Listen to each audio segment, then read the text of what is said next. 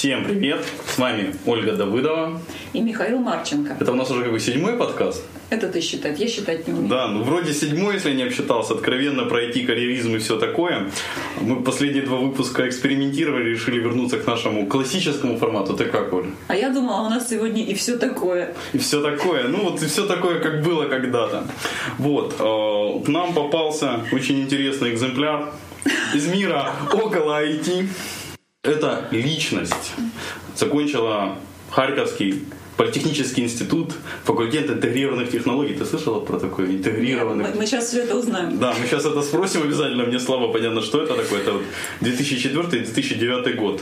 Человек не поленился заниматься магистратурой, хотя я считаю, что это зло. В 2009-2010 году окончила первую украинскую фэшн-школу, мастерская моды, квалификация стилиста. IT, мы говорим об IT, никто не забыл. А дальше идем по работам. То есть в 2005 году человек уже работал корреспондентом газеты «Новый день», потом арт-тренером тренингового центра «Макс Тренинг». Слушай, как у нас много подкастов с тренерами происходит. Ну, нормально. Наверное, просто это значит, что человек интересный, если он может учить и других. Как-то так, наверное. С 2007 по 2008 журналист-аналитик журнала «Статус», экономические известия «Восток», обзоры рынков, новости, интервью, пиар-статьи, ведущая рубрики «Секрет успеха». Потом пиар-менеджер с 2008 по 2010 и руководитель пиар-отдела корпорации «Индустрия интеллекта». Потом все дальше идет по нынешнее время, с 2009 ведущий авторских лекций по самопрезентации и персональному брендингу в Кругозорье. С 2010-го копирайтер, пиар-консультант, индивидуальные консультации, работа с компаниями, направление диджитал пиар, пиар-сопровождение проектов, разработка пиар-стратегии, консультация по имиджмейкингу. Можно выдохнуть. И вот самое, как бы, то, как я с этим человеком познакомился, это управляющий партнер и пиар-директор SMM Group. Здравствуй! Кто не догадался, это у нас в гостях сама Ольга Ларина. Всем привет! Оля, ты знаешь, что вот Ольга Ларина — это мой идейный вдохновитель на этот подкаст, человек, с которым вот я, пообщавшись на Укртвит, понял, что вот эта идея правильная, ее вот так докорректировать и надо делать. Я очень рада, что я наконец-то узнала виновницу всего вот этого безобразия, да, которое тут творится уже не первый раз. Можно я сразу спрошу? Конечно. А зачем ты это сделала? Нет, на самом деле мне было очень приятно познакомиться с Мишей вот после Укртвита, уже после докладов на автопате, мы долго общались, причем на очень разные темы, у нас там возникали какие-то идеи параллельно, и вот одна из этих идей была как раз запись подкаста, и Миша знал, что я достаточно редко бываю в Харькове, но я ему честно на Укртвите пообещала, что вот next time я буду в Харькове, мы обязательно встречаемся записывать подкаст, как, собственно, и случилось. Получилось next time. Да? А я еще... Ты была на... Нет. В апреле, 16 апреля это было в Харькове? Нет, не была. Обещала, говорила, что будет. Понятно. Вот, как бы... Пойдем, наверное, к нашим темам. Ты хочешь что-то еще сказать? Я не хочу сказать, что я огорчена тем, что иначе я наверное, с Ольгой не так быстро познакомилась. Я сегодня весь подкаст загадываю желание. Мое следующее желание — это повышение зарплаты моей. Пусть это будет громко. Подожди, это желание уже было в позапрошлый раз, Миша. Да? А я между кем двумя сидел? Это сейчас между двумя Ольгами сижу. Какая разница? Это желание я уже слышала. Да, то на автопате это слышала. Вот. Идем дальше. Так, Оля, как-то ты молчишь, как-то не пригласили, а ты молчишь. Это что-то не так. Вот. Давай пойдем. То есть ты у нас как бы имиджмейкер, копираст, пиарщик. Вот как ты думаешь, насколько это относится к IT? Ну, на самом деле, все-таки это, наверное, более какие-то около IT-сферы, но так или иначе это все равно относится к информационным технологиям, то есть уже идет такая смена трендов, что, ну, в принципе, любая отрасль так или иначе расширяется и затрагивает какие-то родственные ей отрасли. И я убедилась в том, что действительно эта смена трендов происходит, когда мы с девушками участвовали вместе в замечательном киевском проекте «Богиня IT», который был приурочен к 8 марта. То есть собрали девушек-специалистов в разных IT-сферах, чтобы показать, что мы не только там IT-специалисты, но мы еще очень красивые, женственные и нежные женщины. Сделали отличный фотопроект, который там прогремел не только на весь Киев и далеко там за его пределами. Так вот, на самом деле, если пообщаться с участницами проекта, классических девушек, которые бы работали вот сугубо в IT, там практически не было. То есть так или иначе это были какие-то около IT-сферы. То есть там были и пиарщики, там были там интернет-журналисты, но вот я бы была как человек, который занимается там Social Media Marketing, но мы все равно все все это объединили в IT. Поэтому так или иначе, конечно, это относится к информационным технологиям, но так, более где-то рядом. Ну, наверное, просто не существует такой четкой границы, тут, которую можно сказать, вот это IT, а вот это вот точно не IT. Ну, есть такие, конечно, сферы, но вот когда это идет пересечение, ну, тут все IT. И не выйти. Вот. Оль, такой вопрос, смотри. Копирайтинг, пиар, то есть вот SMM, это очень много, ты, по сути, вот в IT-сфере, да, происходит. То есть всякие социальные сети, еще, наверное, там, блог, хостинги, что-нибудь такое. А насколько часто вот в твоей практике ты продвигаешь в IT-проекты? IT-людей, IT-личности, вот именно вот насколько твоя работа с IT-шниками связана? На самом деле это скорее исключение из правил, потому что все-таки если говорить о клиентах, то скорее это люди, которые либо занимаются консалтингом, либо это какие-то там компании, сферы там продуктов массового потребления. То есть на самом деле это огромный спектр клиентов, но если говорить вот сугубо об IT, у меня был один очень крупный клиент, и это была не украинская компания, это была российская компания. Для меня до сих пор загадка, как они на меня вышли, потому что я не поняла, почему люди там из Ростова-на-Дону там хотят мои услуги, неужели они ближе никого не нашли. Но люди настояли, чтобы с ними работала именно я. И вот они как раз занимаются разработкой программного обеспечения. И на самом деле для меня это было очень сложно, потому что я никогда не была там специалистом высокого класса в программном обеспечении. Для меня там есть очень много вопросов, на которые нет ответа. И для того, чтобы действительно качественно обслужить данного клиента и предложить ему именно то, что ему необходимо, мне нужно было очень хорошо разобраться в рынке, в котором он работает. И не столько в самом продукте, потому что мне как пиар-консультанту это не особо нужно было для тех услуг, сколько вообще в правилах игры на этом рынке. То есть как там осуществляется там, выпуск тех или иных продуктов, как там происходят какие-то конкурентные там, передряги. То есть на каждом рынке есть свои правила. И на самом деле с этим клиентом я общалась ежедневно по скайпу по несколько часов, где-то около недели, пока я все-таки не разобралась в тех вещах, которые стали для меня векторами уже для проработки той задачи, которую они для меня поставили. То есть этот клиент, конечно, мне запомнился надолго, потому что это было достаточно сложно. Но это было очень интересно, и отрывки из этой работы я прорабатывала для них годичную пиар-стратегию. И вот отрывки из этой стратегии я даже привожу в качестве примера на своем курсе по пиару, который я сейчас читаю. То есть я показываю людям, как можно работать со сложными продуктами, со сложными рынками, если вы не являетесь там, специалистом высокого класса, но при этом вы хорошо понимаете свою нишу. Да? В данном случае это ниша пиара. То есть это было интересно. Но все-таки, к сожалению, это исключение из правил. Проект был успешный. Да, заказчик доволен. Он был очень успешен. Мы с заказчиком потом связывались несколько раз, когда уже люди начали это воплощать. То есть он там сформировал отдел, ну как бы доформировал конкретно под воплощение этого проекта.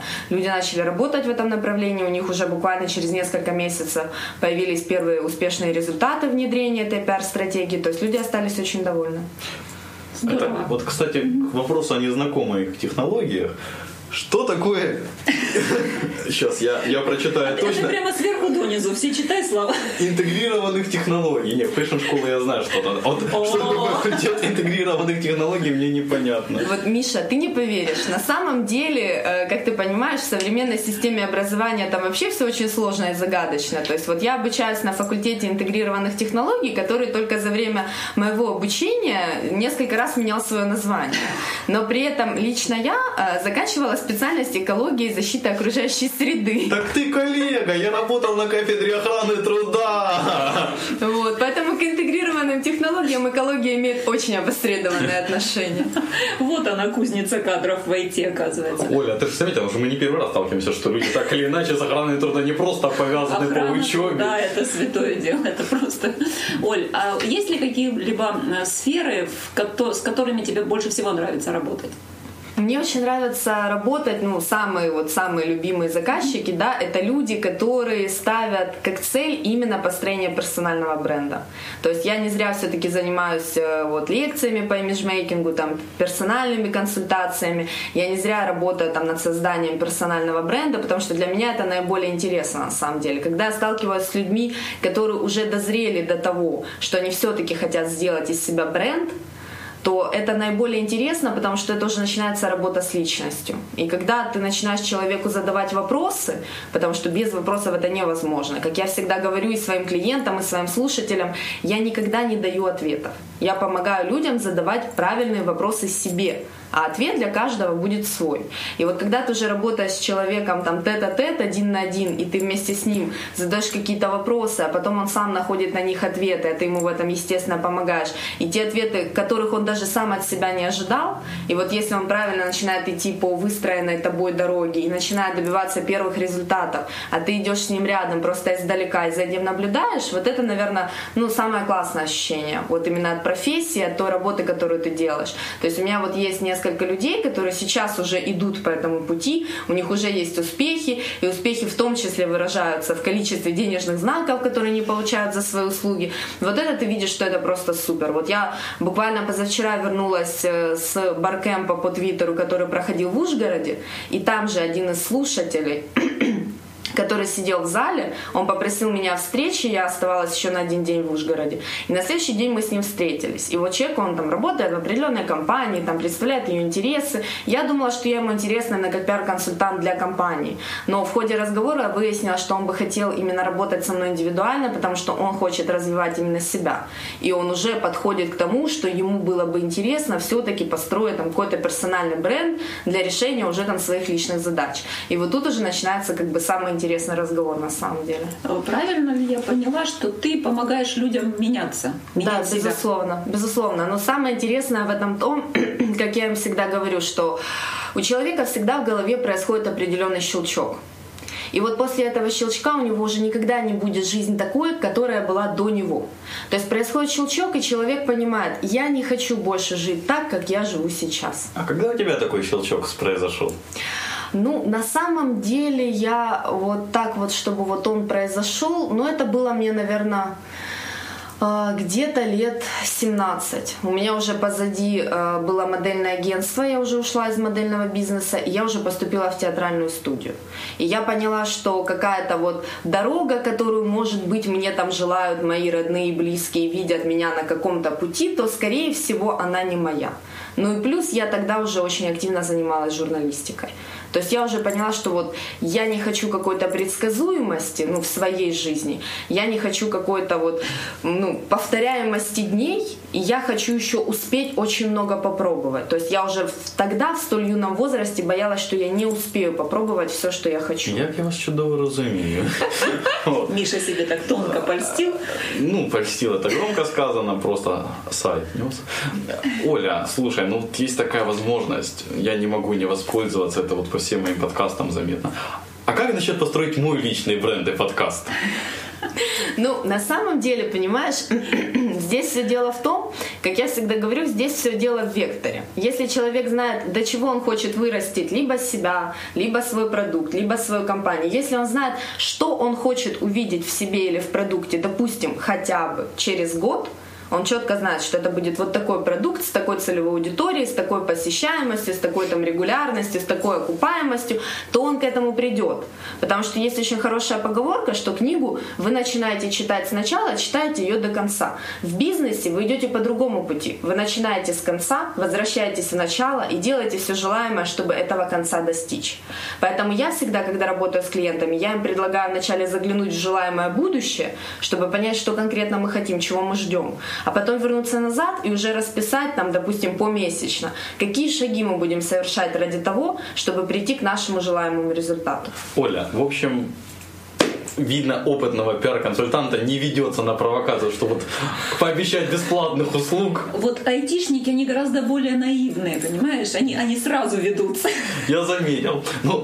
Есть цели, есть, то есть как? Ты готова дать обещание перед нашими слушателями поработать вместе со мной над подкастом и моим личным брендом? Я же уже с тобой работаю. Я же уже к тебе пришла. А еще больше. Мы поговорим об этом на автопате. Черт, не ведется, да. Оль, а есть ли какие-либо составляющие части, по пунктам, 1, 2, 3 имиджа, бренда? личности. Да, безусловно. И на самом деле тут надо начинать с того, что люди очень часто подменяют понятия. Люди очень часто путают репутацию и имидж. И начинают работать на имидж. А это абсолютно неправильно. Потому что имидж на самом деле это образ, который живет в массовом сознании твоих потребителей, твоих клиентов. Это образ компании или образ человека. А репутация это социальная оценка поступков. То есть это абсолютно конкретные вещи. Это знания, это навыки, это какие-то характеристики. И на самом деле работать надо над репутацией, надо взращивать свою репутацию, потому что это ядро. А имидж — это определенный такой флёр, это какая-то абстракция, которая просто существует вокруг этого ядра. Поэтому имидж, который создается на пустом месте, он работать не будет, он просто рассыпется, как карточный домик. А если вы шаг за шагом последовательно нарабатываете себе репутацию своими действиями, своими поступками, своими умениями, то имидж так или иначе сформируется сам. Главное его направить в правильное русло. Это первый момент. И второй момент, о котором тоже очень часто забывают люди, что на самом деле носителем имиджа является целевая аудитория. Людям кажется, что имидж — это то, как они преподносят себя. Это не так. Имидж — это то, как вас видят ваши клиенты или там, ваши слушатели или ваши покупатели. Поэтому если они вас видят не так, как вам бы хотелось, чтобы они вас видели, то проблема, наверное, в вас. Хороший ответ, но я немножко хочу вернуться к теме нашего все-таки подкаста IT-карьеры. Вот перед началом мы с тобой спорили немножко на тему резюме. Твое резюме довольно кратко, то есть четко, емко, вот факты, которые я перечислил, это в принципе все, что есть в резюме, немножко пару строк о себе и фотография. Вот фотография, я считаю, это очень правильно в резюме, ты как думаешь? Да, обязательно. Вот. А есть к тебе такой вопрос. У тебя здесь написано, что мне очень не понравилось, если честно, уверенный пользователь Word и Excel. Это вот, а как уверенный от неуверенного? Уверенный стесняется на кнопки нажимать или... Вот я не мог никогда понять... С благоговением на них нажимать. А уверенный без. Вот. А что ты хотела этим сказать? И как думаешь, есть смысл указывать такие навыки вообще или нет в резюме? На самом деле, это резюме я составляла очень много лет назад, потому что, как ты видел, и мне уже 12 лет. Давно уже нет вообще никакой необходимости пользоваться резюме, куда-то их слать. Но еще на тот Спасибо момент... Спасибо за... Ли, это как ручную работу. Да. Вот. Но на самом деле как бы есть определенные правила составления резюме. Очень много людей об этом спорят. То есть там вот там HR говорят одно, там соискатели говорят другое, там третьи наблюдатели говорят третье. Но при этом есть определенные как бы правила, в том числе вот уверенные пользователи, ну так пишут, потому что так надо писать. Это не потому, что вот допустим я придумала слово уверенно. Это нормально. Точно так же, как допустим говорят о языках. То есть вот говорят там отличный базовый или там разговорный. То есть это принятые словосочетания. Про отличный базовый, про языки я согласен. Уверенный пользователь Word это как писать, по-моему, хороший пешеход там, или несбиваемый, я не знаю, что вот меня машина сбила, я значит неуверенный пешеход. Да, ты неуверенный пешеход. Все, иди вычеркивай эту строчку из резюме. Ну окей, меня правильный имиджмейкер отбил вопрос. Я понимаю, ты просто на сравнение, да, тут вот до этого такие слова, и тут вдруг уверенный пользователь. Да, вот тоже непонятно. О чем речь? Это вообще не обсуждается. Миша, я ту вторую страницу не читала уже 4 года, мне простительно. Она уже не уверенный пользователь. То есть не такая уж ручная работа оказалась. Вот. Second hand, да. Как вот ты считаешь, вот вернемся опять же к IT, не к IT, вот, то есть мы поговорили на тему больше имиджа, а вот SEO, SMM, это вот в плане аналитики, подхода творческого, насколько это близко к IT, вот насколько это вообще близко вот к каким-то там, я не знаю, шахматам, вот чему-то такому очень математически интеллектуальному. Ты знаешь, вот у меня недавно буквально один из потенциальных клиентов задал мне вопрос на Фейсбуке, вот как вы считаете, вот продвижение это вообще что? Вот подчиняется ли там продвижение в социальных сетях каким-то там статистическим там мотивом, что-то там такое вот там нагрузил? И я ему ответила, что на самом деле это все вообще из разных опер, потому что грамотно грамотно выстроенное продвижение в социальных сетях на самом деле опирается только на правильно понятую мотивацию людей. То есть если ты понимаешь, зачем человеку может быть интересен данный проект или данная услуга, если ты улавливаешь вот эту его ключевую мотивацию, которая опять-таки построена на его ключевой потребности, тогда это продвижение будет эффективным. А вот эти вот все методы, допустим, измерения показателей эффективности продвижения, об этом спорят уже там бесконечно. И хотя рынок там social media маркетинга еще относительно молод в Украине, уже появилась куча там и действительно специалистов, и каких-то псевдоспециалистов, которые все время ведут какие-то там полемику на тему эффективности продвижения. Но на самом деле, как я говорю, правильное продвижение всегда конвертируется деньгами. То есть то комьюнити, которое ты выстраиваешь в онлайне, то есть какие-то там фанов своей страницы, тех людей, которым интересен твой продукт, тех людей, которые там задают тебе вопросы или сами генерируют контент, то в идеале все эти люди должны переходить потом в офлайн и платить за этот продукт. То есть если эта конвертация в деньги происходит, это эффективное продвижение. Все остальное — это танцы с бубнами. Я очень помню твою хорошую фразу супертвита, что весь SMM нужен для создания офлайнового общения. Да, безусловно. Повтори ее правильно, потому что у меня она могут звучить сейчас каструбата как-то. Так, тоже, что правильно ты повторил, как я сказала. На самом деле, то есть вот это комьюнити, которое вы выстраиваете в онлайне, оно должно обязательно выходить в офлайн и становиться офлайновым комьюнити людей в идеале. Не только которым нравится ваш продукт, но людей, которые станут адвокатами вашего бренда. Потому что все это призвано для того, чтобы взращивать адвокатов бренда. Если у вас это получается, то у вас получится все остальное. Оль, почему SMM? Вот театральное, модельное искусство, журналистика. Почему SMM? Знаешь, вот недавно тоже там по запросу одного из своих слушателей я честно посчитала все виды деятельности, которые я попробовала за последние 10 лет. Их оказалось 10. То есть это было 10 сфер деятельности, в каждой из которых я там успела добиться там тех или иных, но все-таки успехов. И поэтому для меня этот переход является абсолютно логичным, потому что я знаю, что я так или иначе никогда не остановлюсь на одной сфере навсегда. Поэтому вот я ушла там в собственный бизнес, я работала как копирайтер, потом я все равно начала заниматься больше пиар-консультированием. Сначала это было параллельно, потом уже основным видом деятельности стало именно пиар-консультирование. И затем, когда вот в жизнь вошел SMM, я поняла, что для меня эта сфера просто очень интересна прежде всего, потому что она для меня нова. Это то, чем я никогда не занималась. Но при этом моих знаний, моих каких-то навыков и моих умений, которые я получила, проходя весь свой предыдущий путь, достаточно для того, чтобы начать там развивать в себе определенные навыки, которые необходимы для эффективного SMM-продвижения. И если мы говорим в том числе о родственности сфер, мы уже очень давно поняли, и в рамках компании SMM Group, очень редко бывает так, что людям вот нужен только SMM-продвижение. Вот SMM-продвижение и больше ничего. Так или иначе, они нуждаются и в диджитал-пиаре, так или иначе не нуждаются в каких-то консультациях. Для некоторых клиентов мы разрабатываем в том числе там и концепцию проведения каких-то там мероприятий. То есть никогда не бывает чего-то одного. На самом деле всегда нужен комплекс услуг для того, чтобы получить желаемый результат. Оля, я не могу не сказать, как настоящий мужчина, почему ты ушла из модельного бизнеса? На самом деле, причин была масса. То есть из одного модельного агентства я как раз ушла, потому что им руководил настоящий мужчина, который не мог равнодушно относиться к девочкам, которые у него работают. Я тогда уже была в составе основного, в основном составе агентства. Оля, может, мне стоит сменить сферу или нет? Подумай, у тебя еще есть время. Окей. Тем более, вот на примере Оли, в общем-то, можно менять сколько угодно. Сколько угодно, абсолютно. Так, и вот, окей, мы поняли, там мужчина мешал, а дальше? Да, дальше я ушла в следующее модельное агентство. Там была руководитель женщина. И она тоже мешала. С женщинами у меня всегда складывалось хуже, еще хуже, чем с мужчинами. Поэтому там было уже без вариантов. Но плюс на горизонте замаячила театральная студия. Стало совсем хорошо и интересно.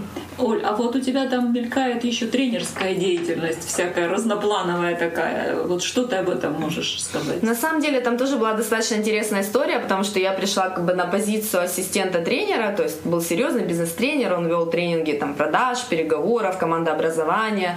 Он был основателем одного из первых тренинговых агентств в Украине в принципе и был достаточно успешен.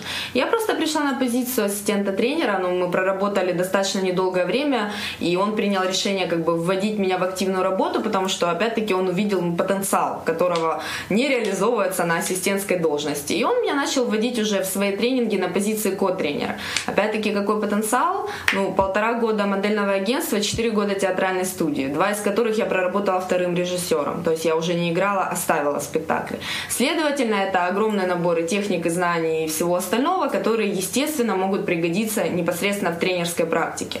То есть я работала потом ко-тренером, и в дальнейшем я уже стала ведущей собственных программ авторских и уже вела тренинги сама. Но опять-таки из тренерского бизнеса я ушла, о чем я в принципе не жалею, хотя именно тот опыт и та практика до сих пор очень сильно мне помогает, когда я работаю как с тренинговыми агентствами, так и с какими-то индивидуальными бизнес-консультантами, так и с людьми, которые оказывают там иные консалтинговые услуги, просто потому что я очень хорошо разбираюсь в этой работе изнутри. Ну, очень гармоничная карьера, на самом деле, получается, невзирая на твои там вот заметки, типа там то туда, то сюда. На так мой взгляд, все вот как-то так вот, как матрешка из матрешки вырастает, и, в общем-то... Оля, вот... я что коза, я и лаборантом был, и скрам-мастером сейчас, и девелопером, и подкаст, и блог. То есть ты ищешь как бы подтверждение собственной... Конечно, конечно. Линии жизни, да? Линии жизни, что я двигаюсь правильно. Вот, Оль, хочется спросить, то есть вот, ты сейчас уехала из Уж-Твита, мы познакомились с тобой на Укртвите, я думаю, ты еще на каких-нибудь там типа оптимизейшенах появляешься, еще где-то. Насколько тебе вот нужны такие конференции для там, вот, собственного брендирования имиджинга, сколько там идет обмена опытом, сколько получения чего-то именно просто нового, сколько вот просто участия, приехать, скажем так, поржать. Вот. Ну, на самом деле, безусловно, такие мероприятия очень важны для человека, который серьезно работает над персональным брендом, потому что каждый твой доклад действительно на серьезном мероприятии, на котором присутствуют другие тоже там не менее значимые докладчики, когда ты выступаешь в хорошей компании, это очень важно, то, безусловно, это подтверждение как бы твоего статуса, там, как эксперта, как человека, который разбирается в тех или иных вопросах. То есть это нужно и для персонального брендинга в том числе. Но для меня, пожалуй, ключевой мотивацией выступления на таких мероприятиях является уже пост общения со слушателем. Потому что когда я вижу, что людям действительно это было очень важно услышать, очень нужно, очень полезно, когда люди подходят к тебе после доклада не только с благодарностями, но и с какими-то очень грамотными вопросами. Вот тогда ты понимаешь, что ты приехала не зря. Например, с вопросами, а как вот идея подкаста.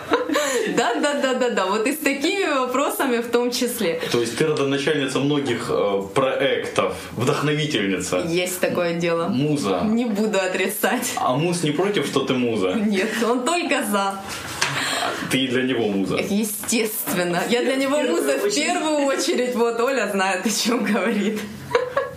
Мы про Олю мало еще что знаем. У нас есть мысль в 10-м выпуске сделать вот тему, мы что мы изучим. Говорим в 10-м выпуске. В 10-м мы говорим про обоих, Оля. Для Миши 40 минут много, несмотря на все мое самомнение, самолюбовь. Вот. Как это, вот, не знаю, ясно-не ясно с подкаста, но Оля, насколько я же понимаю, ты коренная харьковчанка? Да, не понаехавшая из Донбасса, из других городов Украины. Вот. Почему Киев? Вот. Что тебя подтолкнуло сменить на Киев? Что это тебе дало? Ну, расскажи это. Когда и почему? На самом деле я в Киев попала впервые еще там в раннем детстве, лет 12, и мне очень понравился этот город. Уже тогда вот он меня просто вдохновил своей энергетикой, и я подумала, что здесь было бы очень хорошо жить. И потом я уже ездила в Киев достаточно много и часто. Когда я работала в тренинговом агентстве, я вообще 3 дня жила в Киеве, 4 в Харькове или наоборот. То есть я уже жила на 2 города. И Киев я уже очень хорошо знала, я к нему очень сильно привыкла, он мне очень сильно нравился. А в определенный период моей жизни просто так сложились обстоятельства, что я переросла очередную там свою должность, как я это называю, у людей бывает стеклянный потолок, когда они понимают, что вот он уже приблизился, но он еще пока прозрачный. Но многие люди ничего не делают и ждут, пока потолок будет бетонным. Вот я никогда такого не ждала. Когда я вижу очередной стеклянный потолок, я ухожу. И вот как раз тогда тоже так сложились обстоятельства, что был очередной стеклянный потолок, и плюс была возможность переехать в Киев. И я понимала, что да, конечно, стоит переезжать в Киев. Хотя было очень непросто, потому что я переехала как раз, когда был кризисный 2008 год, когда сворачивалось все. Журналистика уже вообще никому не была нужна. Про пиары там я просто молчу. То есть все было очень непросто, но тем не менее я достаточно... Мы видим результат. Да, недолго была без работы, все сложилось. Оль, а вот такой немножко, может быть, каверзный вопрос. По поводу бренда Ольга Ларина, что ты можешь сказать? Ну, на самом деле, вот что мне нравится, да, в бренде Ольга Ларина, что уже очень давно о нем говорят другие. То есть, по сути, мне уже даже не надо ничего говорить. То есть о нем говорят клиенты, о нем говорят слушатели моих лекций или моих курсов, о нем говорят слушатели каких-то конференций. То есть я просто слушаю, улыбаюсь, киваю и уже даже не спорю. Хотя иногда... Себя как-то идентифицируешь вот не с этим всегда брендом. Потому что недавно вот я была в гостях на радио, и мне рассказали там несколько легенд, которые ходят по поводу моего имени, и начали программу с фразы «Ну так развенчайте нам что-нибудь». Я говорю «Нет уж». Пусть люди будут заинтригованы. Кстати, какое популярное имя Ольга? Вот соведущая, ты. Вот в IT часто встречается, то есть программистки Ольги, SEOшники, SMM-щицы, HR, как бы я их не любил. Вот. Хороший к тебе есть вопрос на самом деле. Ты вот общепризнанный секс-символ Укртвита 2011 года. Я наверняка секс-символ или уж Твиттер, или еще что-то, но почему-то уверен, что у тебя... Алтай, Твиттер, да, подкастинг, где-то это еще у тебя наверняка проскачет. Насколько это сложно для тебя поддерживать не только вот личный профессиональный бренд, как вот бренд, в том числе у тебя получается, не зря же секс-символ, это тоже не так просто. Бренд как женщина, насколько это сложно, насколько это ты специально делаешь, насколько это тебе помогает построить какие-то, ну, достигнуть каких-то целей в карьере и не в карьере, может быть, мешает наоборот. Насколько... секс-символ, бренд-секс-символ и бренд-профессионал оторваны друг от друга, если они оторваны? Ну, на самом деле, это очень правильный вопрос, если мы говорим о персональном брендинге. Когда я работаю с клиентами, я всегда говорю, что ваше внутреннее наполнение должно соответствовать тому, что вы хотите из себя представлять. То есть, если мы начинаем просто формировать бренд как нечто наносное, не имея для этого никаких внутренних подтверждений, он работать никогда не будет. То есть, здесь, если мы говорим, то есть, да, я такой человек, то есть, я вот такая личность, там, многогранная, разносторонняя, у меня определенный жизненный опыт, который меня сформировал, и, безусловно, женщина за плечами, которая модельное агентство, театральная студия, вряд ли будет выглядеть там как серая мышь. То есть это очевидно. Но при этом мне удается балансировать между там очень там узкой специализацией, между там глубоко какими-то профессиональными качествами и действительно там имиджем там яркой такой там харизматичной женщины, которая там может покорять мужчин там и все остальное. Мне удается держать этот баланс, потому что я могу этому соответствовать. Насчет покорять мужчин подтверждаю. Спасибо, Миша. Вот. И на самом деле, если говорить в принципе о женщине в профессии, то есть, да, много есть споров, так вот так выглядит, не так выглядит. Если вы работаете на бэк-офисе, и вас как бы никто никогда не видит, вы можете там быть, ну, если вам так комфортно, хоть там в халате, в растянутом свитере. Но если вы все-таки работаете на фронт-офисе, если вы ведете переговоры, если вы все время общаетесь с людьми, вам просто обязательно нужно уметь себя преподносить и делать это правильно. И на самом деле в любой отрасли, в деловом мире, женщине это делать гораздо сложнее, чем мужчине. Потому что, опять-таки, во-первых, нужно держать грань между тем, что все-таки я женщина, и тем, что я профессионал. Во-вторых, тут есть немножко больше правил, это я уже говорю там как стилист, имиджмейкер, и, к сожалению, ну, украинские женщины эти правила еще понимают не до конца. Ну, то есть быть женщиной полезно в профессиональном плане? Обязательно, потому что на самом деле мы здесь говорим уже о каких-то там глубинных психологических вещах. Никто не говорит, что нужно быть женщиной и играть, допустим, на собственной слабости или псевдослабости, чтобы мужчины там снисходили до каких-то решений, выгодных тебе. Хотя и это можно грамотно использовать, но для этого уже как минимум нужно быть умелым манипулятором. Но при этом быть женщиной просто как бы интересно и просто красиво. И мужчинам так или иначе всегда, ну, приятнее иметь дело с человеком, который просто там хорошо выглядит и на которого там приятно посмотреть. А женщине с такой женщиной легче или сложнее иметь дело? На самом деле вот в тандеме женщина-женщина всегда есть очень много нюансов. И опять-таки они кроются уже в каких-то психологических вещах, потому что так или иначе, как между двумя мужчинами рано или поздно начинается битва альфа-самцов, так и между двумя женщинами рано или поздно начинается конкуренция. Соперничество, никуда не денешься. Оля, вот есть такой провокационный вопрос, я не знаю, Дима будет слушать наш подкаст или нет. А какая у тебя планы, в какую дальнейшую сферу ты вот уже... Потолок-то ты знаешь, он скоро или поздно и появится стеклянный. Куда дальше? Ой, на самом деле у меня есть несколько планов. Я еще окончательно не решила, куда. У меня вот сейчас уже пылится несколько бизнес-проектов, инициаторы которых все ждут, когда же Ларина снизойдет до деловых переговоров с ними. И кто на чьей слабости играет, оказывается. Да-да-да, но на самом деле это такое все насущное. А если говорить о каких-то глобальных вещах, то есть, безусловно, я буду продолжать заниматься пиаром, потому что эта сфера, она огромна. Она огромна, она разнообразна, она многогранна. Там есть куча вещей, которых там можно еще изучать и изучать и осваивать. Это действительно дико интересно. Я буду продолжать заниматься именно там персональным брендингом, имиджмейкингом, там, технологии самопрезентации, потому что мне это все очень близко, это все очень хорошо получается, это очень востребовано на рынке. То есть я надеюсь, что я все-таки закончу свою книгу по персональному брендингу. Уже люди ждут, у меня уже первые 100 экземпляров расписаны, кому подписывать. 101, и мы сделаем рекламу в подкасте. Вот. А если говорить о каких-то таких уже направлениях в дальнейшем, я очень хочу заниматься именно управлением репутацией в интернете, потому что это абсолютно отдельное направление деятельности. После того, как мы совместно с Дмитрием Золотухиным, специалистом по конкурентной разведке, провели в марте первый разведка-кэмп в Киеве, и я вот непосредственно пообщалась с людьми, которые занимаются, серьезно занимаются информационно-аналитической работой, я поняла, что там деятельности непочатый край. У меня есть вопрос такой.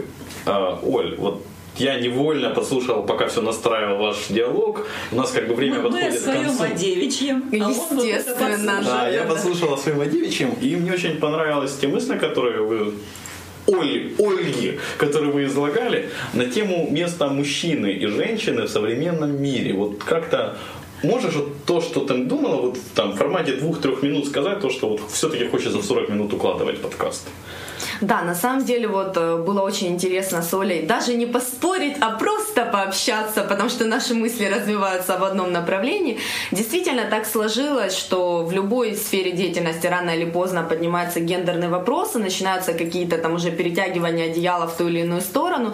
И, как мне кажется, это обусловлено тем, что все-таки женщина не просто достигла определенного равенства с мужчиной, женщина уже ушла просто в свободное плавание. И ранее женщины действительно были гораздо более зависимы от мужчин, не только там в материальном плане, но и в каком-то там, может, там духовном или моральном. Сейчас это все иначе. Женщины не боятся жить так, как они хотят. Женщины не боятся пробовать что-то новое. Женщины уже так, не так подвержены там влиянию социума. Именно поэтому, современным мужчинам, наверное, сложнее с современными женщинами, чем было ранее. И тут еще очень показательно то, что если женщина действительно становится успешной, по-настоящему успешной, по-настоящему востребованной в своей сфере, очень велика вероятность того, что она перерастет мужчину, который рядом с ней, если мужчина не развивается так же быстро, как она. Поэтому очень часто там браки, заключенные там плюс-минус в раннем возрасте, распадаются, если женщина действительно очень активно самореализуется, если женщина не уходит в детей и в семью, занимается собой. Браки распадаются, потому что мужчина там останавливается на какой-то ступеньке, которой ему достаточно, и это нормально. А женщина не останавливается. Она идет дальше, она его перерастает. Мне кажется, это все-таки лишь больше в частном случае. Это, по-моему, просто свойственно людям. Действительно, кому-то достаточно какой-то ступеньки, безусловно, кому-то нет. И это, мне все-таки все больше хочется верить, что это не гендерный вопрос. Это вопрос действительно личности, а не того, как сходятся ноги у человека. Оля просто сказала о том, что изменилась ситуация, и мужчинам стало жить, невзирая на то, что вроде бы физически проще, на самом деле гораздо сложнее. Морально. То есть быть мужчиной сейчас сложнее, чем 100 лет назад. Абсолютно согласна. Да. Мне это тяжело понять. Человек должен быть личностью. Хоть мужчина, хоть женщина. Он должен самореализовываться, стремиться, писать подкасты, блоги. Нас больше. Вас больше. Оля, можно я еще спрошу? Я полистала немножечко сайт, и меня... Сайт olga-larina.com. Спасибо за рекламу. Это он напрашивается на дальнейшее какую-то отработку. Само собой. Мы же договорились, автопати. Обратила внимание на обилие слова «правильный», «правильный имидж», «правильный пиар». То есть очень много слова правильного у тебя в твоих формулировках. От чего это? На самом деле это как по-разному это называют, там психологи это называют каким-то там заякорением, да, то есть есть люди, которые воспринимают там вот, есть там аудиалы, визуалы, да, там кинестетики. Когда ты понимаешь, с какой аудиторией ты общаешься, следовательно, ты можешь понять, как тебе формулировать твои там какие-то информационные месседжи, потому что в каждую аудиторию есть свои точки входа, в том числе это слова, на которые аудитория будет обращать внимание. Так вот, как раз вот в тех словосочетаниях, которые я использую слово «правильный», то слово «правильный» наиболее эффективно работает с той целевой аудиторией, для которой я это рассказываю. Вот я про это тебя и спрашивал, что ты говоришь, к статистике никакой нет, статистики прямого результата нет, но вот анализ, аналитика, она ж никуда не делась. Безусловно. Это все равно приходится в том или ином виде с математикой перетягивать анализ, что какое слово куда. Но аналитика просто не всегда статистика. Да, я согласен, но аналитический склад ума, он никуда не делся, он нужен, он напрямую от математики не зависит. Порой, мне кажется, бывает даже наоборот, то есть статистические данные доказывают одно, а вот жизненный опыт совершенно иное. А потом практика вообще третья. Давайте будем закругляться уже, о боже мой, 40 минут, но мы все-таки идем меньше, было обычно 43. Пожалеем гостю. Пожалеем гостю, тем более у нас дальше планы go-go с нами. Большое спасибо, Оля, тебе. Что пожелаешь нашим слушателям? На самом деле, вот пожелание у меня всегда одно – это никогда не останавливаться. Потому что вы можете уставать, вы можете ошибаться, вы можете там, терять там, веру в себя на какое-то время, но нельзя останавливаться. Вот до тех пор, пока вы не останавливаетесь, пока у вас нету слова «хватит», вот до этих пор у вас будет все получаться. Супер. Спасибо, Оль. Большое спасибо. Спасибо. Спасибо всем слушателям. Все комментарии на шами13собака@gmail.com. Всем спасибо, всем пока. Пока-пока.